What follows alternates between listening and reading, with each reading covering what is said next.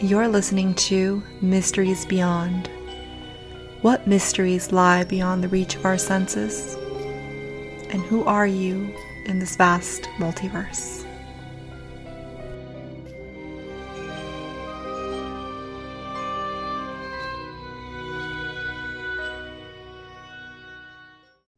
Hello, and welcome to Mysteries Beyond. I'm your host, Laura Lavender.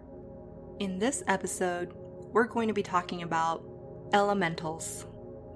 I was going through my book, Occult Arcana, written by Ryan Gable, and on there he has a section on elementals. And I thought that was interesting, so that is the inspiration for today's episode. What are elementals, you ask? Elementals are the spirit and the essence of the four elements here on Earth. They are close to being true energy and consciousness. And the elements, air, fire, water, and earth, are the basis of our world. They are the energy all around us. And these energies also have forms, and these forms are called elementals. Now, these four elements also have attributes or properties that correspond to them, according to a hierarchy also known as the threefold world: elemental, intellectual, and celestial. If you listen to the second episode, The Principle of Correspondence, then this might sound familiar to when I mentioned the three great planes: the great physical plane, the great mental plane, and the great spiritual plane. Well, these elementals are also interdimensional. So let's begin. We'll start with sylphs. Sylphs are the elementals that represent the element of air. They are said to be invisible and intangible. Because they are the spirit of air, they are said to reside above in the clouds. But they are also found in the mountains and pretty much all around us. It is also said that they are the highest of all elementals, and this is because their element has the highest vibratory rate. As for their appearance, it does vary, but they are most commonly depicted with wings. According to the hierarchy, the archangel associated with these elementals is Archangel Raphael. These elementals are also known to have kings, or better said, leaders. And the leader for the sylphs is known as Peralda, and can be found upon the highest mountain on Earth. Not only do they have an element, a leader, an archangel, but they also have a corresponding cardinal direction. And the corresponding cardinal direction for the sylphs is east. So because sylphs represent air, and air has to do with the mind and the intellect, sylphs can help you with creativity and clearing your mind so that you can make good decisions. And people like to call upon them whenever they, whenever they're experiencing creative blockages, or if they're wanting to see things a bit more clearer. So that's how working with sylphs can help you. Okay, so moving on to the elementals associated with fire. These elementals are known as salamanders. And while they are not your actual everyday salamander, they do take on that form because they were perceived as salamanders or lizards crawling through fire in a twisting manner. These fire elementals are known to be fiery in nature, intense, and fierce. They are actually considered to be the strongest and most powerful of all elementals. And their leader is Djinn, or more commonly known as genies. This is because genies were described as being smokeless, but made of luminous fire.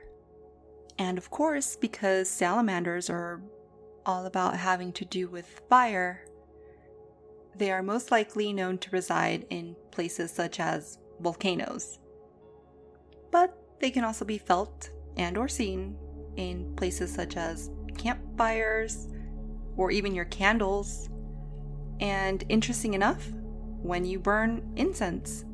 And what I mean by they can be felt, it's when you're gazing into a campfire or or a candle and you feel the calmness and you feel the beauty of that fire, and then all of a sudden you get that intensity and that fierceness, and then it just dissipates.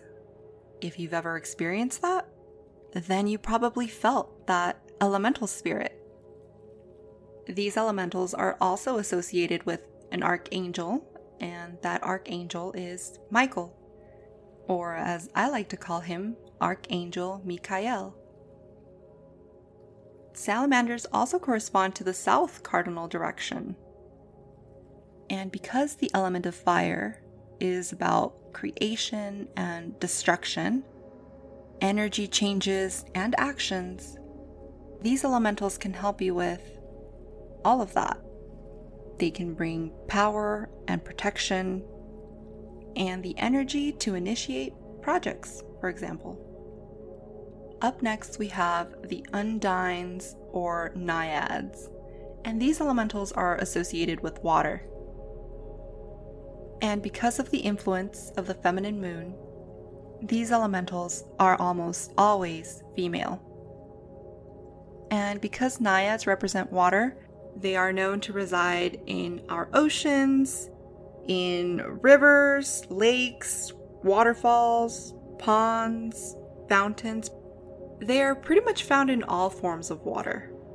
And these water spirits, they are actually very similar in appearance to mermaids. And their leader, no, it's not King Triton from The Little Mermaid, it's actually Nyxa. And the Undine's archangel is actually Archangel Gabriel. And as for their cardinal direction, the Undines are associated with the west cardinal direction. And because they represent the element of water, and water has to do with emotions and intuition, these elementals can help you with that. So they can help you better balance your emotions and gain or be more in touch with your intuition. And so when people are feeling the need for this, many of them call upon the Naiads or Undines for their help. And lastly, we have the element of earth. And the elementals associated with the element of earth are gnomes. I feel as if these elementals are the most popular, or at least the most talked about. Gnomes are known to reside in places such as forest, where there are rocks, trees, dirt, wood, plants, and are also said to be found in the holes or the stumps of trees. As for their appearance, it also varies, but they are most commonly seen as little older beings with long white beards and using or holding a cane to get around. And their leader goes by the name of Gob, and his subjects are known as goblins. That's interesting, right? Because I honestly had not pieced that together until just recently. And their archangel is Archangel Ariel, and as you might have guessed, their cardinal direction is north. And because gnomes deal with the element of earth, and earth has to do with prosperity and mostly material things, many people call upon them to help them become more prosperous and increase their financial gain. So those are the four elementals. You've got the sylphs that represent air, you've got the salamanders that represent fire, you've got the undines or naiads that represent water, and lastly you've got gnomes representing the element of earth.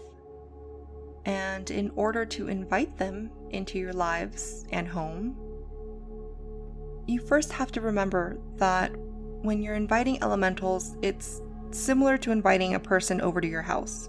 So if your house is disorganized, both physically and energetically, then that person is not going to feel comfortable, and likewise that elemental will not feel welcomed and will not feel comfortable. So I would say that first, make sure that your house is both physically and energetically organized, and that you pretty much just create a positive environment.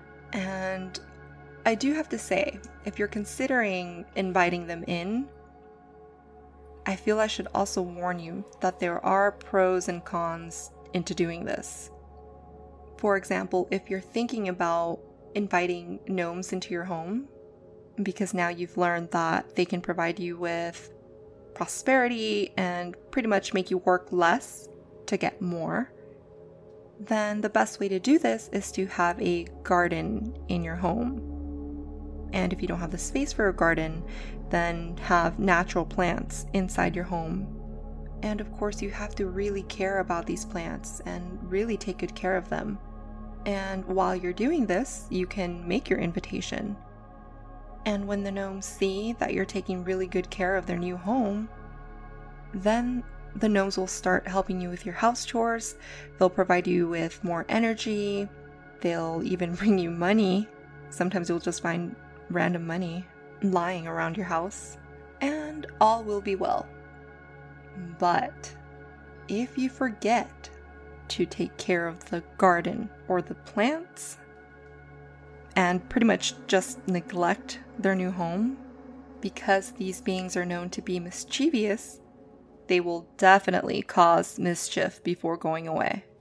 This can include dropping things or breaking things, making loud noises, and hiding personal belongings so that you won't be able to find them.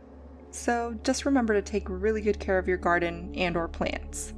And if you're thinking about inviting the undines, because maybe you're going through some stuff, or maybe you're feeling a little bit down and you want to heal or maybe feel more uplifting, then a simple way to do this is to keep maybe like a small little water fountain. Just make sure you maintain it with clean running water. And the undines will help you heal. The undines will help you balance your emotions. They'll actually increase that love that you feel and that you receive. And they can also help you with your intuition.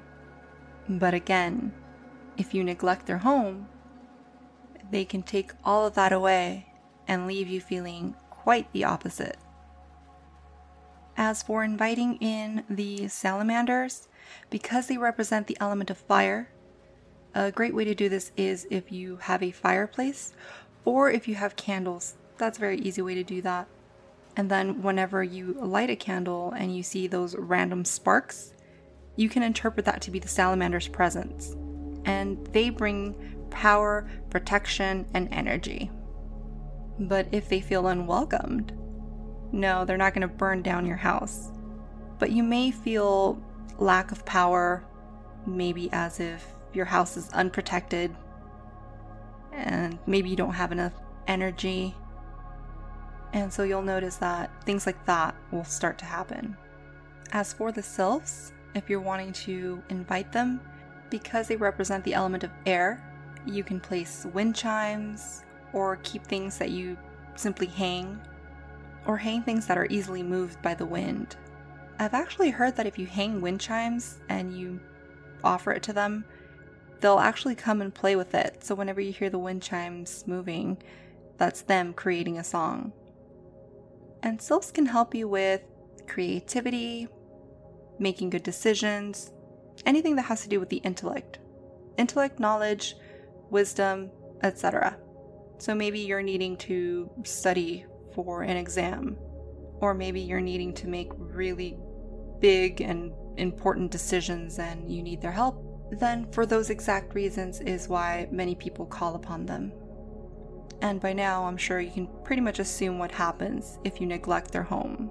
Yep, all of their help will be taken away, and you'll be left feeling creative blockages, you'll feel confused, you'll be unable to make good decisions, et cetera. Elementals have been the influence of many, many stories and movies. Take, for example, the Disney movie Frozen, the second movie to be more specific. If you pay close attention, that movie has all of the elementals in there. It's got the sylphs that kind of guide her and show her the path. It's got these little boulder rock-looking creatures that clearly represent gnomes. And as she's going through her journey and realizes that she can't go any further because there's a large body of water in the way, she tries to swim. And when she does that, she encounters a water spirit in the form of a horse. And even when she gets to her destination, she realizes that there are random fires being started in the forest.